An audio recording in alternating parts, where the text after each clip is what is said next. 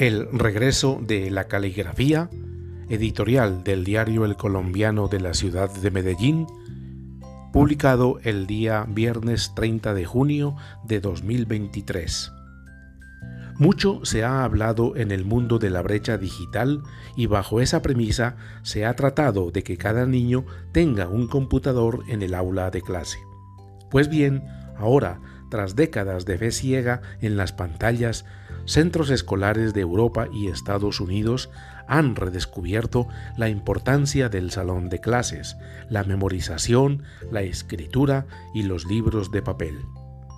Según diversos estudios, libros de expertos y el resultado de muchas pruebas, vamos a asistir a una ola de desdigitalización masiva de los colegios que ya ha empezado en los países del norte pero podría convertirse en una tendencia en todo el mundo.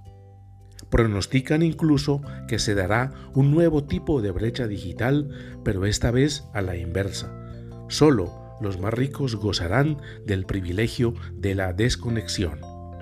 Hoy, los niños de hogares con ingresos bajos en países desarrollados consumen casi el doble de tecnología que los niños de hogares con ingresos más altos. Inclusive se ha acuñado el término de ciberproletariado, una masa de jóvenes sin los niveles mínimos para trabajar o moverse por el mundo en la que los alumnos más desfavorecidos serán los nuevos siervos del tecnofeudalismo. Hace unas semanas la ministra de Educación de Suecia, Lotta Edholm, dijo que la digitalización de las aulas ha sido un experimento carente de crítica, ya que se ha dado por buena toda la tecnología independientemente del contenido. Por eso, el país nórdico retiró su plan de digitalización y prefirió invertir 100 millones de euros para acelerar de inmediato el regreso de los libros de texto a las aulas. El gobierno quiere que la escuela esté llena de lectura y conocimiento, no de tiempo delante de las pantallas. Es evidente que a la tecnología no se le puede dar la espalda, pero la solución a todos los problemas no es poner a cada niño frente a una pantalla, porque la realidad nos muestra que algo no está funcionando. Cada vez hay menos conocimiento en los estudiantes, Casi no saben leer, su comprensión lectora ha caído en barrena. Se ha perdido la escritura a mano y sobre todo la capacidad de mantener la atención. Lo dicen cada vez más investigadores y pedagogos que observan con preocupación el fenómeno de esta generación que, según UNICEF, ha crecido sin saber cómo era la vida antes de un teléfono inteligente. El abandono progresivo de la lectura, los cambios en la forma de enseñanza y la implantación de los computadores han deteriorado el coeficiente intelectual. Los computadores y en general los dispositivos son aparatos poderosos para bien o para mal. Depende en parte de si se usan como herramientas para aprender, crear, construir y compartir conocimiento o si por el contrario se usan como medio exclusivo de consumo. El problema parece estar en que suele haber más de lo segundo.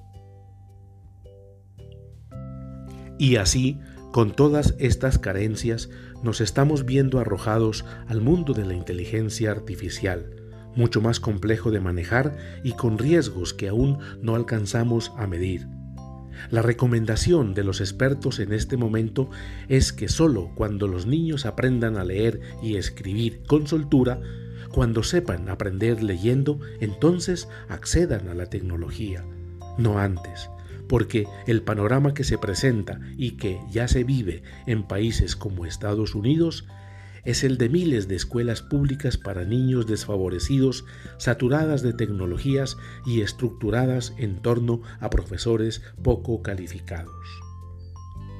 Los sueldos bajos y la escasez de maestros han sido el escenario perfecto para buscar reemplazar con tecnología algo imposible, el conocimiento y el aprendizaje que se generan entre una persona cualificada y un alumno.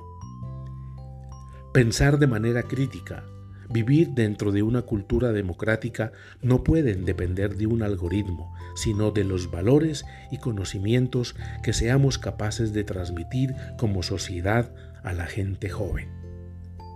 Después de décadas de permitirles a las pantallas ser símbolo de modernidad y vanguardia en las escuelas, ya hay acciones en marcha para exigir responsabilidades.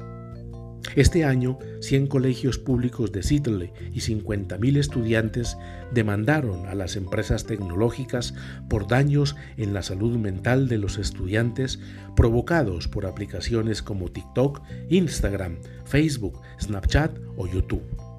Y la Unión Europea está preparando una ley que prohibirá los sistemas que exploten las vulnerabilidades de los niños.